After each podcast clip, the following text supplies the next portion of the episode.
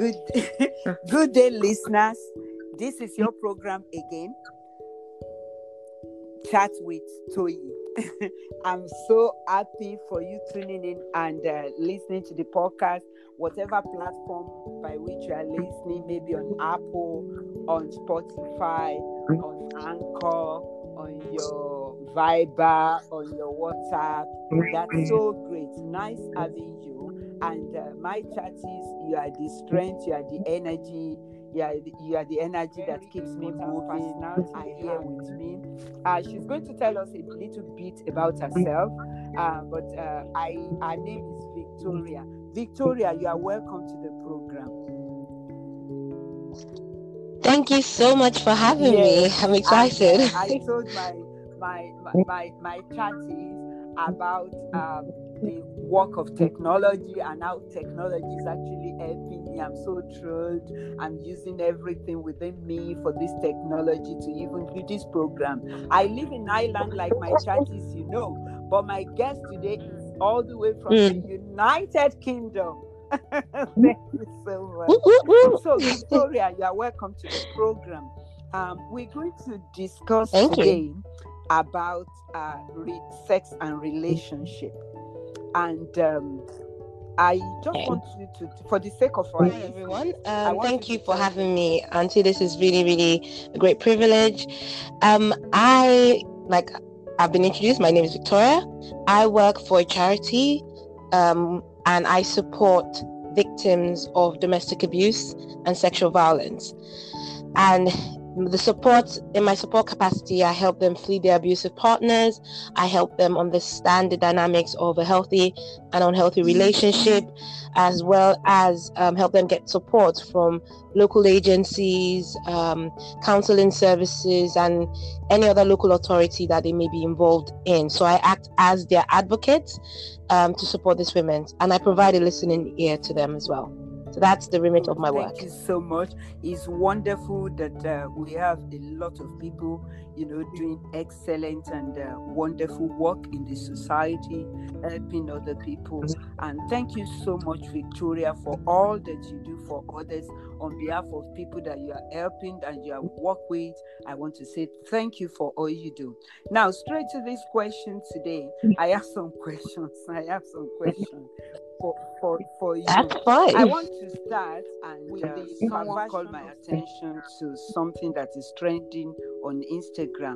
There is this man, he, the daughter um, clocked fifteen today, and you know, the proud man, the proud father put it on Instagram, oh, my daughter is fifteen today, you know, uh, and everything and whatever. Happy birthday to my daughter. And then the next thing, there were men, older men, that started preying on this girl, mm. saying all sorts of things. You won't even want to know the the the, the wow. kind of comments that these uh, people, the elderly men, they were all men apparently, and there were his followers. They started putting on the comments, and you see, most of them, I say, mm. uh, the, the comments actually, most of them. He might not even know them. I don't think he knows everybody. You know, it's Instagram. You have seventy thousand people. You have two thousand people following you. How many do you actually know? So they started saying the comment like, oh, she's so ripe. Look at everything is out. This one is ripe to be dealt wow. with, you know, making sexual comment. And it was actually, mm. actually, I just see that it's a perversion of abuse, sex, sexual abuse.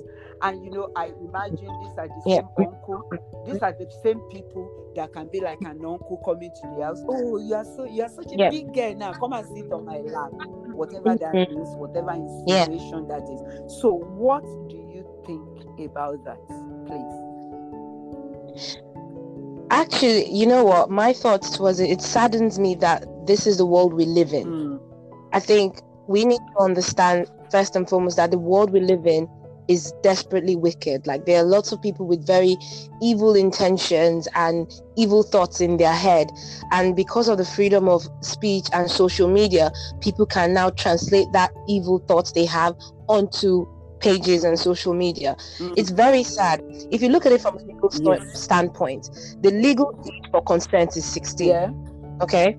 And these people technically are breaching the law by being so perverse. But because they've not acted on it, they won't be seen as necessarily doing anything apart from being disgusting old men. But legally, if they were to approach that girl, it would be seen as a form of child abuse. Legally, that's a fact. But putting the legal things aside, if we look at it from a moral point of view, it is sad that men think that it's okay to to objectify a woman or a young girl because of their sexual desires. And this all comes down to people's perverse nature, their their sinful nature in themselves, their nature, their primal nature to even have those kind of sexual thoughts towards a young girl. Mm. Coming from an African background, and like you said earlier, that you have these uncles who will be like, oh, look at this girl, you've grown up, or look at you, you're not old. Or these are very, unfortunately, common things we grow up with. Having one uncle or one auntie, so even aunties, let's make it broad, there are women out there that will objectify young wow. girls. And objectify young yeah. girls, young boys. Boys and girls. People Tell have different. It, this is the thing. This is the reason why we need to. Because sometimes you hear things and you you kind of think, "Gosh, why is this shocking me?" But unfortunately, it's the world that we live in that people have thoughts. Once we accept that people are desperately wicked deep in their hearts, and people have really dark thoughts, it would be very easy for us to not one hundred percent judge. Wow. Because you'd be like, how dare this person think like that? That person has evil mm. thoughts. Anybody can have evil thoughts. The question is, do they act on it? Mm. So we now get to see a lot of people acting on their evil thoughts on social media, because one, they know that no one can really, and call them out on it rather than sweep it all down the carpet or or ignore it. It is not right. Nobody should have to be objectified, regardless of if she looked beautiful. There are more civilized ways of making that comment than saying things like that. And just a question: Was and did anybody challenge these men for what they yeah, were saying? A lot did of anybody people went on there raging and talking to them like what they said is no good, condemning them. But you know, one thing yeah. is, the deed has been done. They've said it. You I've know, been, the deed has yeah. been done, they said it. And what shocked me is the fact that um, these men, these supposedly men that made that comment, they have their own children. They, yeah, yes, they might, they have their own children. How would such a father feel if their daughter seen the, the comment they made on Instagram to an it was a fifteen-year-old girl? How would that, or how, how do they think their daughter will feel? You know, what do you I think? think? I think people are forgetting that everyone is very self-focused. Those men were not thinking about their family or their children. They were not thinking that way, because if they started from that point of thinking of other people, they wouldn't make that comment. Their mind was totally focused on their sexual desire at that point. They were not thinking out of who would it, who would it harm, who would it, who would it affect. They were just thinking of gratifying their flesh. And it's just like someone who's an addict. They want that drug so bad, they don't care how they get it. Mm. And people seem to wonder, oh, but why didn't you think of A and why didn't you think of B? They didn't think of A and B. That's the main fact, because that was not their focus. Their focus was on number one, themselves. And that's why those men will not think of their family. They will not think of their family at that point. And when things blow up and people start pointing it out, they start wondering, ah, oh, I should have done this, I should have done that. But you didn't, mm. because you went with your first instinct, which was you, and to satisfy mm. you. Mm. That was what that's thinking. You you can't, people always ask that question, but the simple answer is that no, they did not think of their family. They did not think of their mm. children. Or probably they lost their family or their children because of their perverse nature and their selfishness. So they are lonely old men that have no one. Or they are lonely old men that go about seeking out vulnerable girls to live out their evil desires. It could be mm. anyone. Mm, mm, mm, mm. But it is. Thank you so much. Thank you so much. Thank you so much. Another thing I want to, uh, another question I want to ask you is the fact that um, how do you how, how, how can we protect these young girls? How do you think? I think the best way is to educate our young women. I think they need to be empowered within themselves to be able to live in this kind of world. Because at the end of the day, that girl's dad cannot protect her all her life. And if she doesn't have the foundational knowledge and truths to protect herself, she is going to grow up and meet more perverse men like that. So she should be able to handle it at that age. She should be taught about how to protect herself from comments like this. I think the root start of protecting those young girls is by educating them. Letting them understand that certain behaviors are not acceptable, certain things are not acceptable. You have a right to say no. You have a right to not go down or, you know, respond to an uncle that is being disgusting. You don't have to do that. And they need to be empowered to do that. Because looking at a lot of young people that have been abused in a young age, partly is because they felt they could not say no. That this was an authority figure in their lives or someone that apparently their parents liked, so they felt they could not say no to uncle. But that needs to change. Young girls should be able to be taught to say, look, if uncle touches you in another way, you need to tell somebody. Don't matter. Even if I'm laughing with uncle and playing with uncle, you can still tell me. And that's the empowerment that a lot of young girls need. All right. And they don't have because they feel scared. My parents are not going to believe me because daddy and or mommy and this person always laughs and they, he buys markets from mommy's hand. So I can't tell mommy because wow. She won't believe me. And that is the fear because they've not been educated. But imagine a young girl that has been trained to say, look, I don't care whichever friend I'm working with. Even if I laugh with them, I play golf with them, or I go on holidays with them, if they touch you in a way that you do not like, if they speak to you in a way that you do not like, you come and tell me. And that would transform young women around the world on how to approach being abused or being objectified by men or being sexualized. And that will make them stand up for themselves. But if a girl is not trained to understand that, she will accept a lot of things. She would think it's normal. She wouldn't be able to speak up and say her own voice because she's been muted all her life. So that's where okay. I think the training education. And now talking about education, Victoria, thank you so much, because you see, they said when you educate a woman, you actually educate a nation. But uh, now talking about educating yes. our girls about this, what is the appropriate age to start the education of educating these young people, young girls? What do you see? I think that that's a that's an age-old mm. debate, because um, first and foremost, here in in, the, in London, I don't know about Ireland, they are looking to roll out a new sexual education okay. program for schools. We're looking at people in reception and teenage. It was something that was discussed in the news, and I, I remember being at work hearing this and thinking that is just absolutely wrong. Teaching young people, young children, how to gratify wow. themselves. And that I thought that was mm-mm. and that caused a big rampage. People were like, I'm going to homeschool my kids, retata, all that stuff. But I personally think that the best age to start educating children about sexual things is when they are being more exposed to it. So that is something I think every individual individual parent should judge. Because, for example, I live in a in an area of London that is quite white British, so it's not a lot of okay. black people in it, but very few, and it's more like countryside. And I have my niece and nephew. The things they're exposed to, and this is not being judgmental, is very different from someone who lives in South London, Peckham. They are not exposed mm, to the same things. Mm. Absolutely not. Depending and, on exposure. Because I go in, exactly, I go into Peckham, I see what these kids are exposed to, and I see what the kids in my ends are exposed to.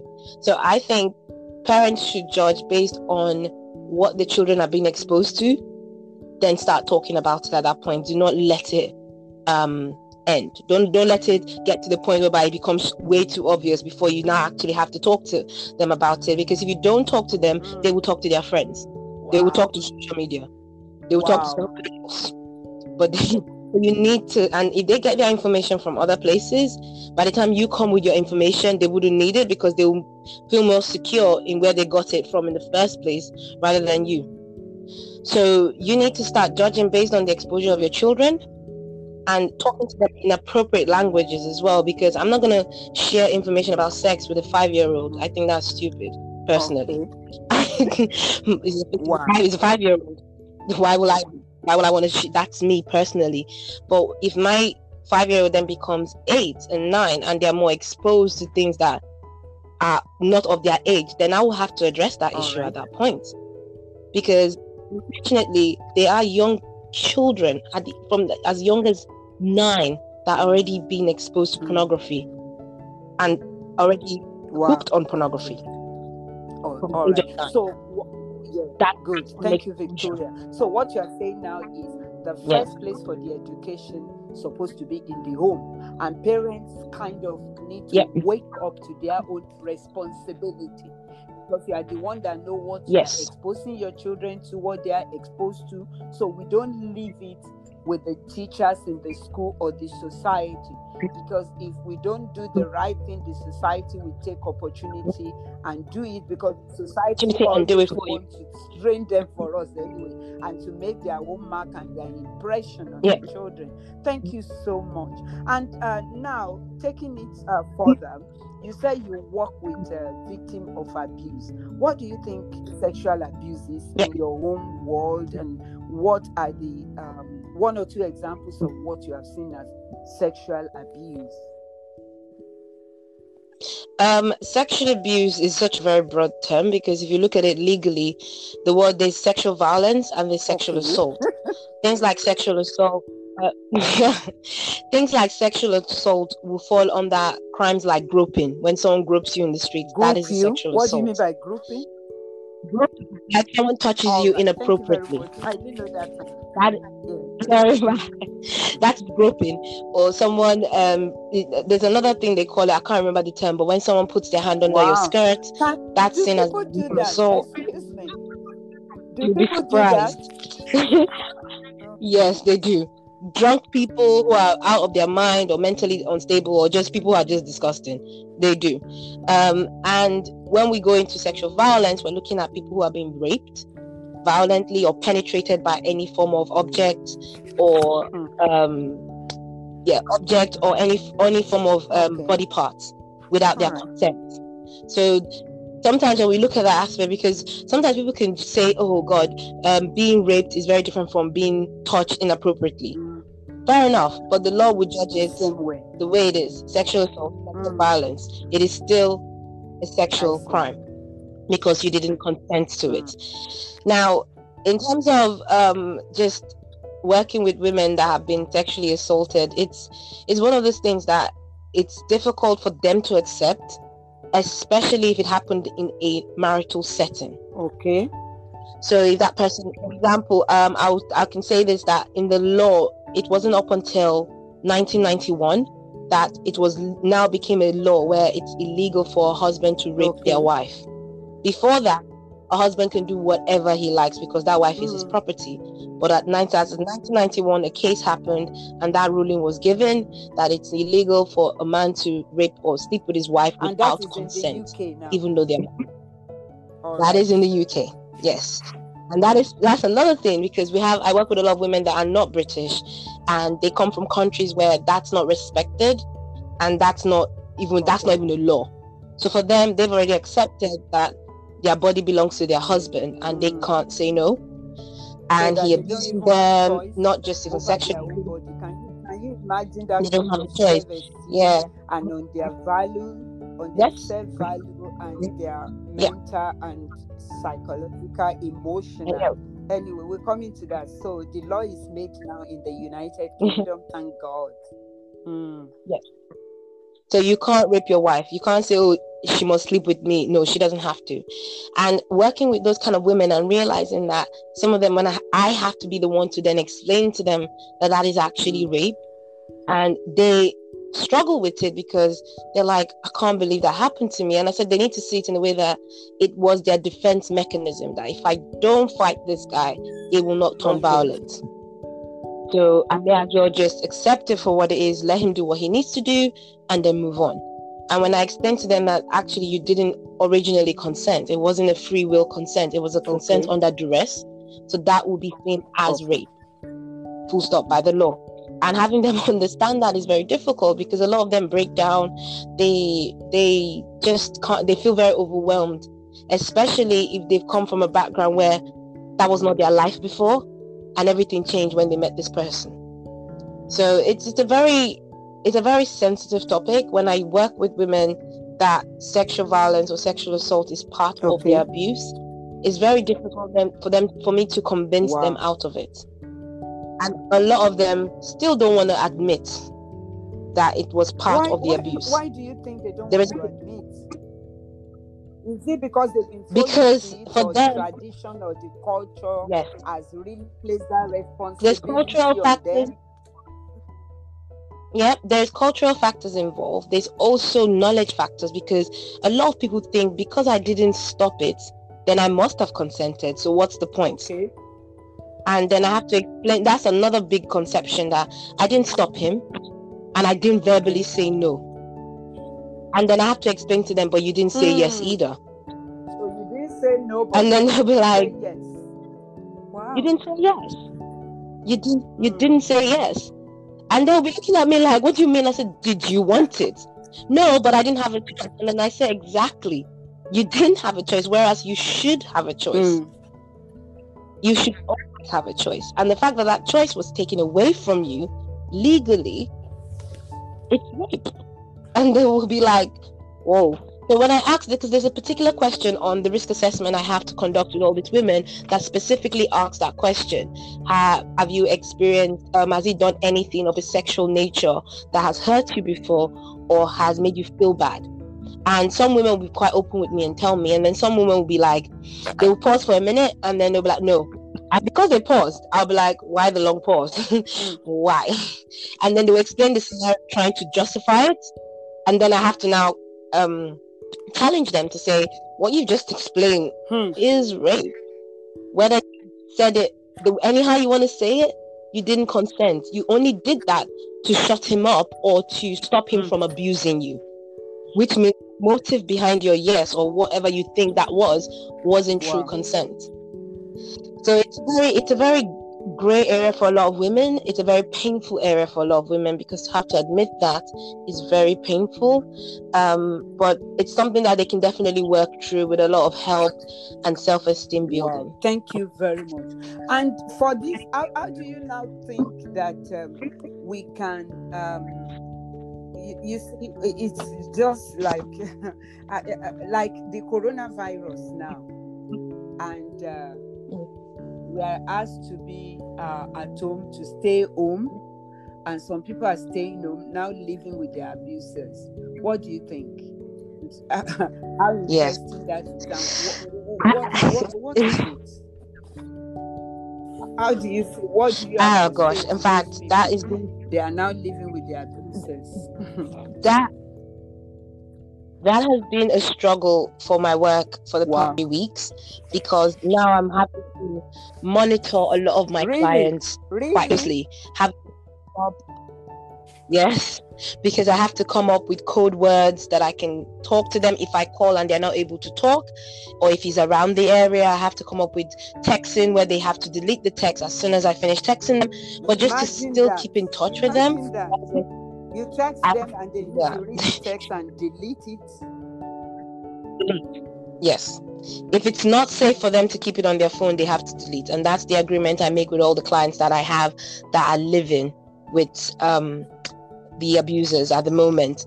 And it's really difficult when some of them call me and they're like, oh, I need to leave. I'm like, where do you want to go? There, there is nowhere. Uh, and and sometimes it's a struggle, but thankfully, it's not so bad, because even last week I had to help a woman flee to another side of the of U, of, London, of the U K, and I was able to find her a space somewhere up far off, and they were willing. They're willing to take her for the, that, but they're going to take her. They agreed to take her next week Tuesday after the bank holiday.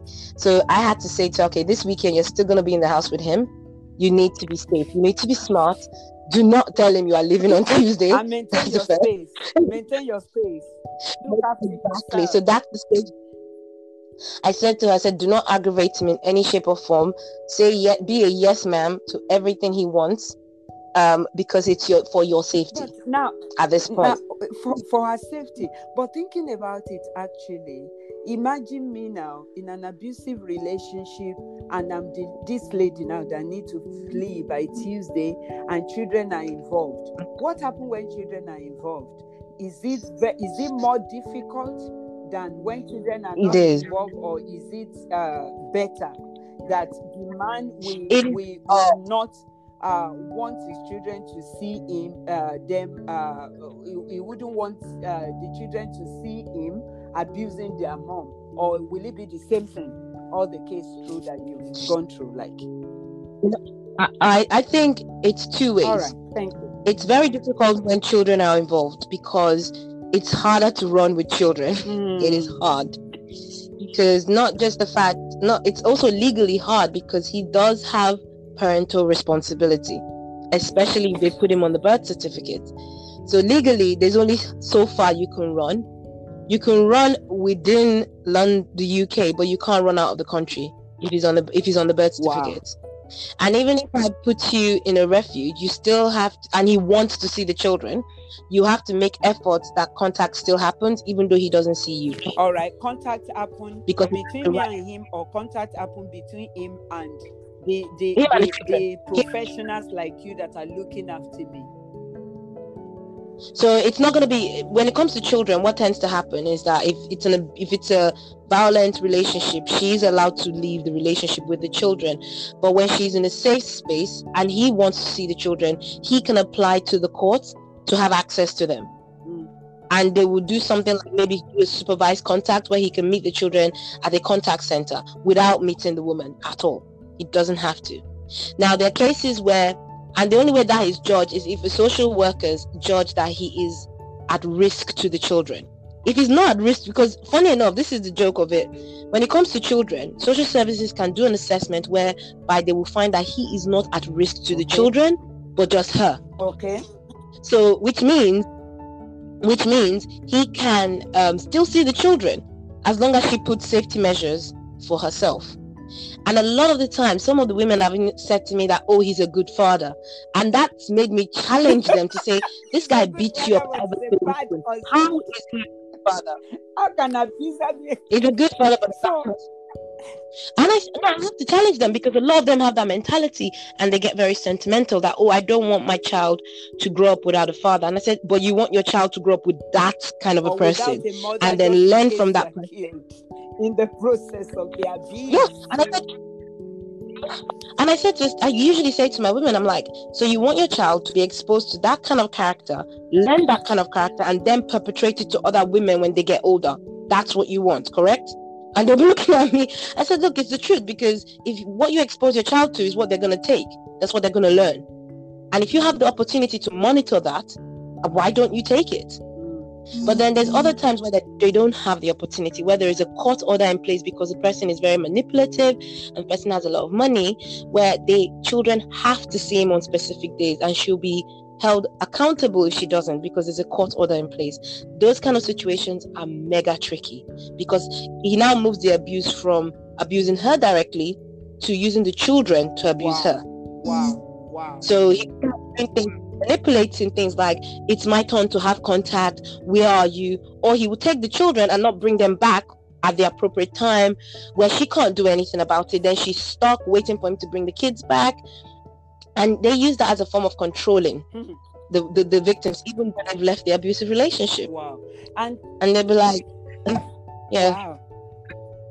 And sorry, uh, continue, continue, sorry.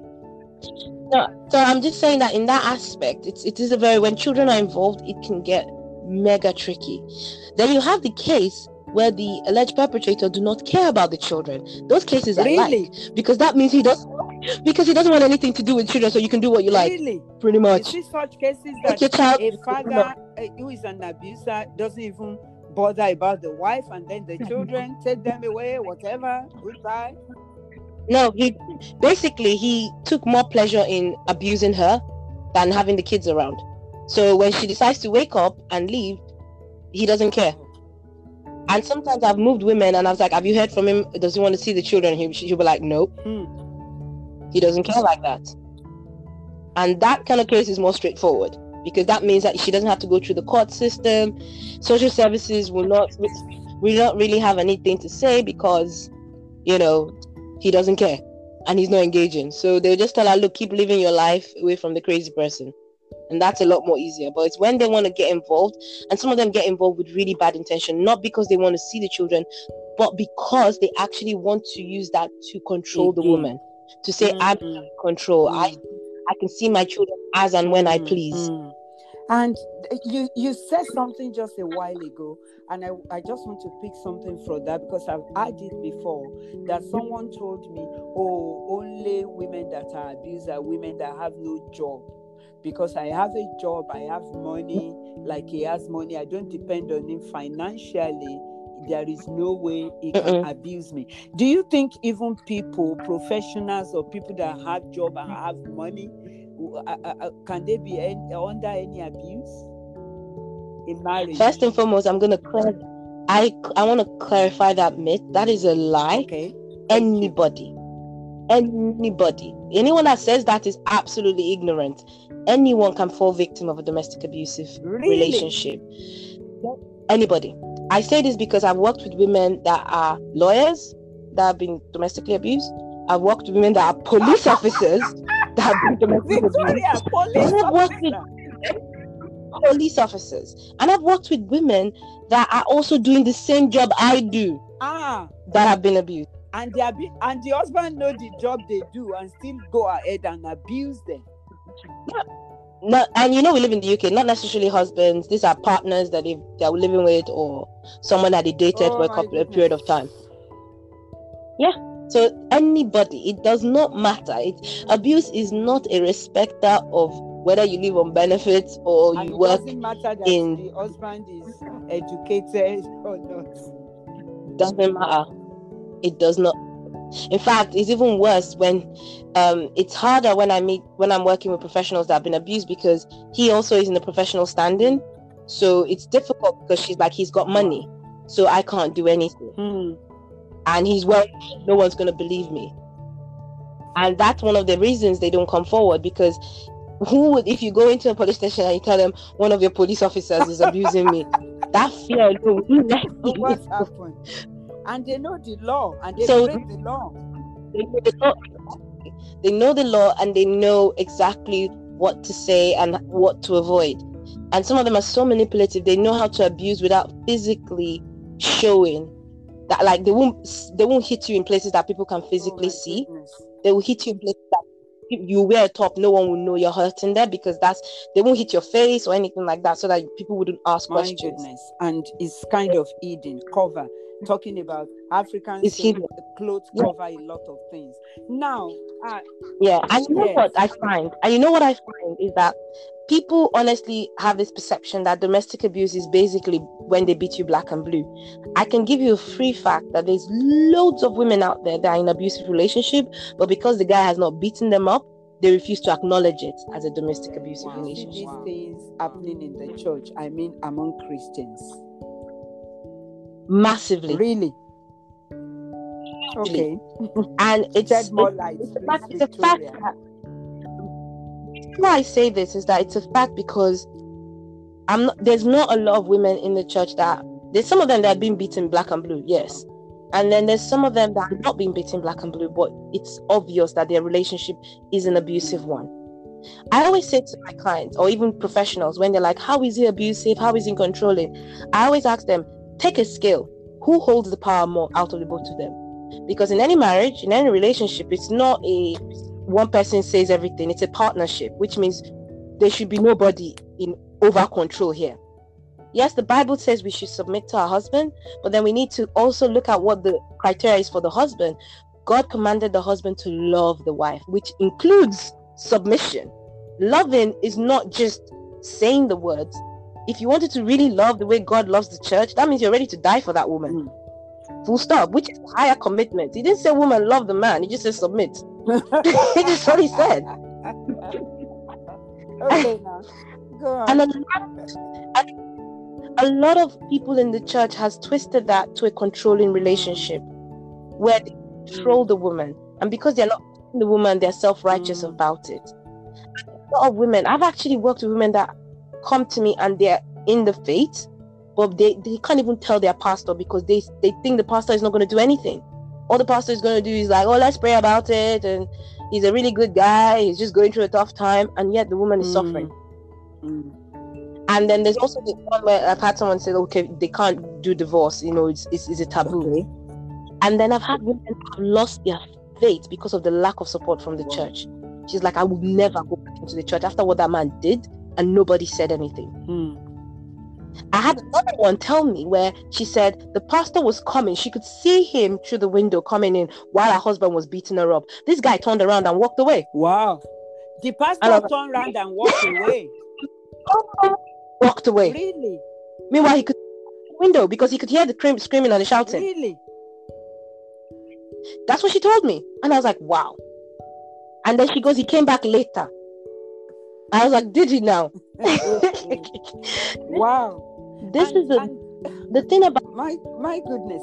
But where is it in the Bible that the man should even raise his hand up and beat his, his wife? Yeah. That is, that, there's nowhere.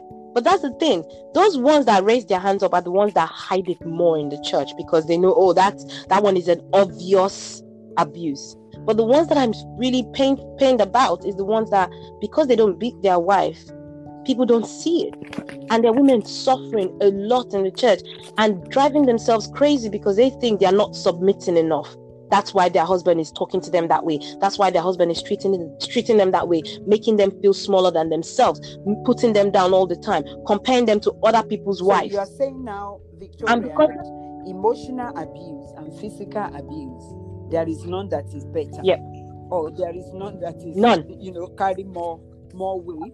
Even if somebody is not in fact, me, but is, you know, giving me negative word, throwing words at me, comparing me with somebody you know else, breaking my ass, giving me an emotional trauma, is as worse as beating me and giving me marks on my body. In fact, I personally think it's actually worse. The emotional side is worse because someone said something to me, says, when it comes to physical injury, you can heal wow. and it will go away.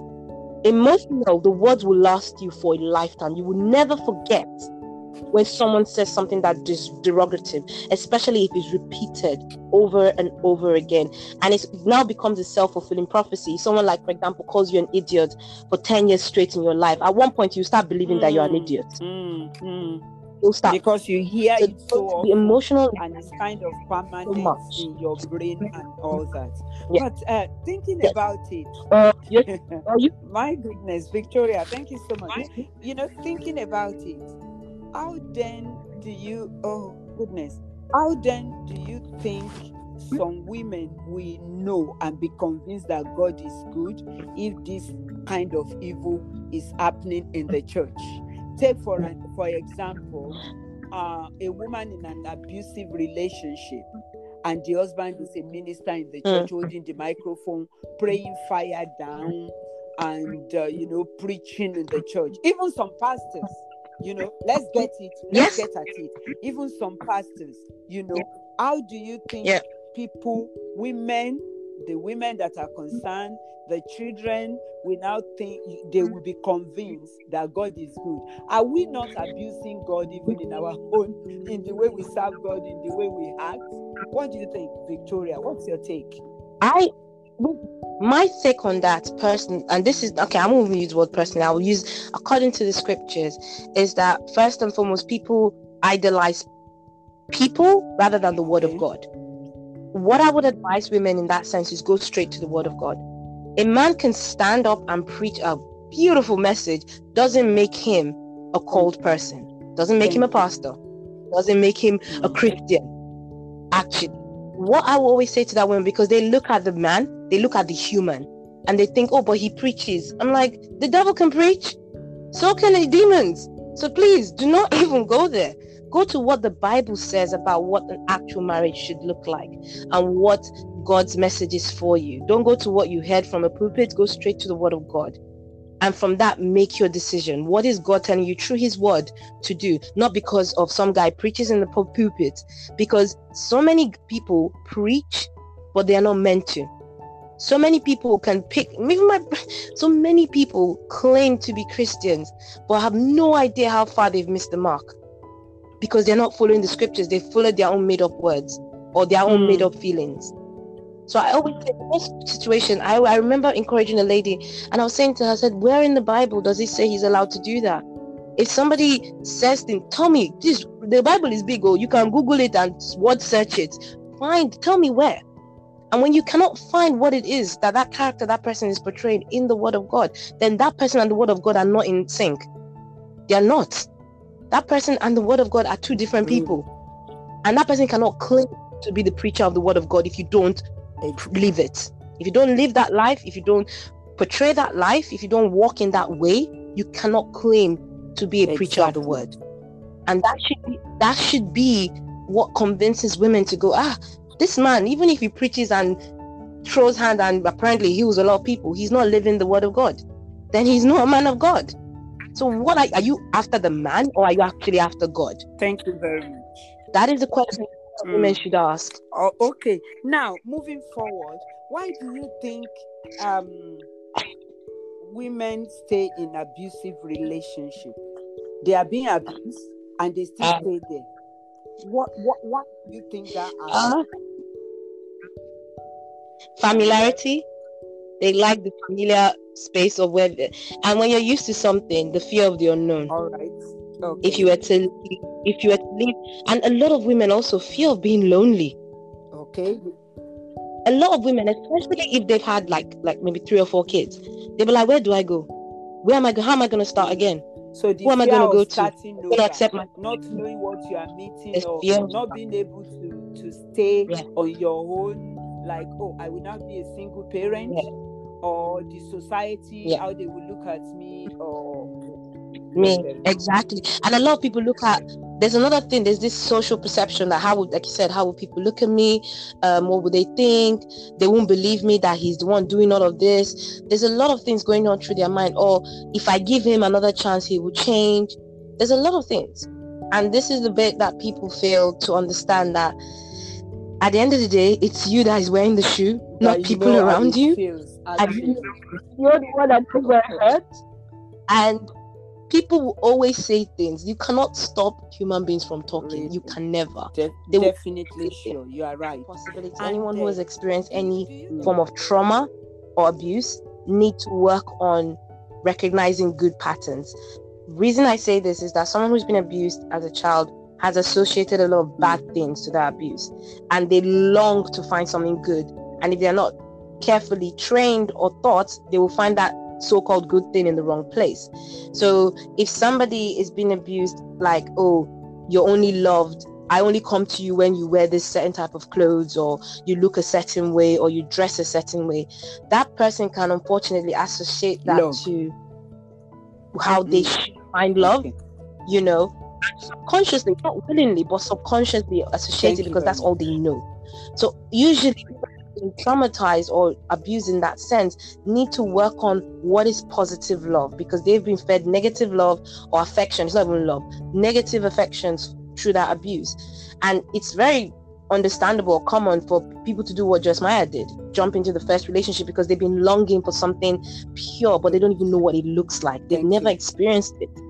So they need to to understand that actually this is what it looks like. They need to experience it in a positive way, or be taught it in a positive way. That's why people go to counseling or read self-help books or whatever, to try and understand that. And for people like us that are of, of the faith, we go straight to the Bible and see how God actually loves, and that helps us understand what we are actually looking for.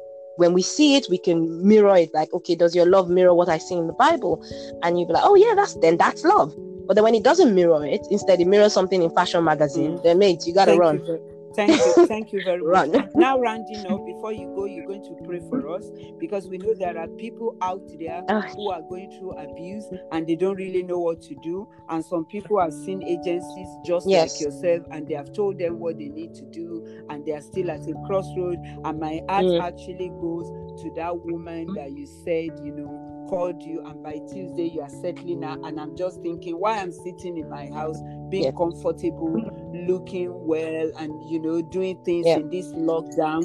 She is watching every step, every move, psychologically, emotionally. She's she's lying down She pretends to be sleeping, but emotionally she's mm-hmm. not sleeping because she knows anything can hit her, and she's counting mm-hmm. the clock, you know, she's watching the clock tickling and yeah. all that. But before we we, we we round up with that, before you pray for us and uh, the, my listener, my chatties, people listening, do I know like people like Joyce Meyer, redemption and, you know, finding Christ, because God has promised that he will be our shield, he will be our covering, our grace, our strength and power, and uh, we, he will make us to be untouchable. And uh, what are the signs in a nutshell, just in a few, I say ten, ten, ten seconds, what are the signs you think somebody should look out for in an abusive relationship, or you are courting somebody? What are the signs that you feel? Maybe there are no signs. Tell us if there are no signs, but if there are signs, just in a nutshell, rounding up. Thank you. Who holds the control? You or the other person, or is it balanced? Is it a partnership or is it a dictatorship? That's all the things you need to look out for. Because the minute that it becomes a dictator, and you need to be also self-reflective, because you could be the abuser yourself if you are dictated all, right. all the time. Who holds the control? Those are the very unobvious ones. Then there's the obvious ones of if he's always putting you down, if he's always trying to make you look foolish in public, not just in private, if he's trying to belittle everything, and it's not about you do, correcting and if he's controlling it's everything you do. So those are because Yes. There's, there's correcting, correcting and, and there is no, no, there's correcting down. and there's correcting. Mm, there's two different mm. types. Putting you down, not even because you can correct yes. with the positivity yes. by helping, because not everyone is perfect. But then there's correct where you cut the person down like mm. a tree. I like that. There's difference, mm. and this is the thing. You're in a, you're in a, part, you're in a partnership. That's why I say look at who holds the balance of mm. of control here. Is one person more controlling than the other? And that's where you can begin to start evaluating, are you in the right Do relationship? I have to say about even my own life, you know. Exactly. Mm. Exactly. Are you in the right? And that's the thing. If some one person is calling the shots, then it's not a partnership, it's a dictatorship. Right. Thank you very much. I think uh, another thing is that no our culture has so much to do for us from the African descent, yes. that they say the husband is the head of the home, and this is what I, I find mm-hmm. somebody one time telling the wife, in this day and age, the same way my the father handles my mother is the way I will handle you, because my father stopped my mom from working, so you are not going to be working, and it was so controlling. Apparently the marriage did not last. That's- it didn't last because it was so abusive and all that. She was more or less like a servant and a maid in the in the relationship, and yeah. Christ said he has set us free, and we have freedom not just for the men yeah. but even for the women. And I, I, I rounding up, I, I feel that sometimes it boils down to lack of godly fear and wisdom. When people don't yeah. fear God, they just think they are the Alpha, they are the Omega, they are the God, quote and unquote, in a relationship. And and I think so also, people don't fear God because mm. they don't know him. So many people walk around and think they know God, wow. but they don't actually know. Wow. That's why they don't fear. You don't know, so you can't fear something mm. you don't know. Thank you so much. So that's wow, another Victoria. Big... Thank you so much, Victoria Uba. It's it's, no, it's it's wonderful having you, and I want to. That's Thank it. You. All the way from the United Kingdom. We, my, on behalf of myself, the listeners, and my chatties, I want to thank you so much for coming on the program. I know very, very soon, round the corner, we will have you again, because there are so many questions, but we are short of time. I, I know you have another appointment, yep. and for me too, there is a time limit from my producer, and uh, you told us so much, and I think people can relate with many things. They go and listen to it again and again. Christ has set us free. Redemption yep. makes the difference, but if you're an abusive relationship, even in the church as a Christian, please, please, please seek for help. The help is out there. I know yes. some churches are even trying to have counseling team, the marital counseling team, and uh, you might need a space, you might need a bit of a space for some time, and um, yep. that is very, very um, uh, approved, and there is nothing wrong in that. So thank you so much for you. From us to you, Victoria, we are so grateful. And we just want you to close with just a short prayer, please. Pray for us. Okay.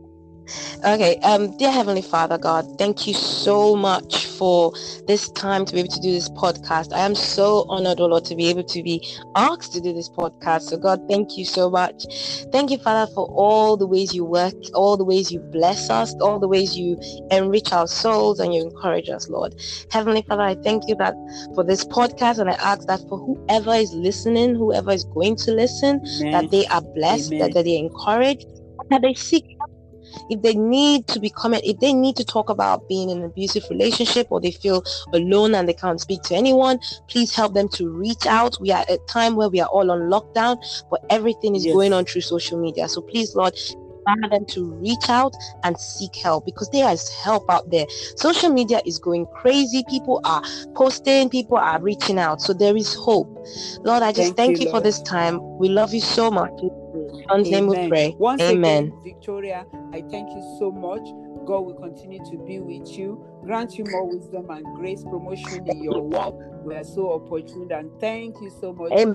For out of your time, very tight schedule, even at a short notice, being on this program. Until I come a week again to my chat is my listener. It's your program, my program, your girl, your friend, Chat with Toy. Thank you so much. And I just want you to remember at all times, Jesus is Lord. Bye.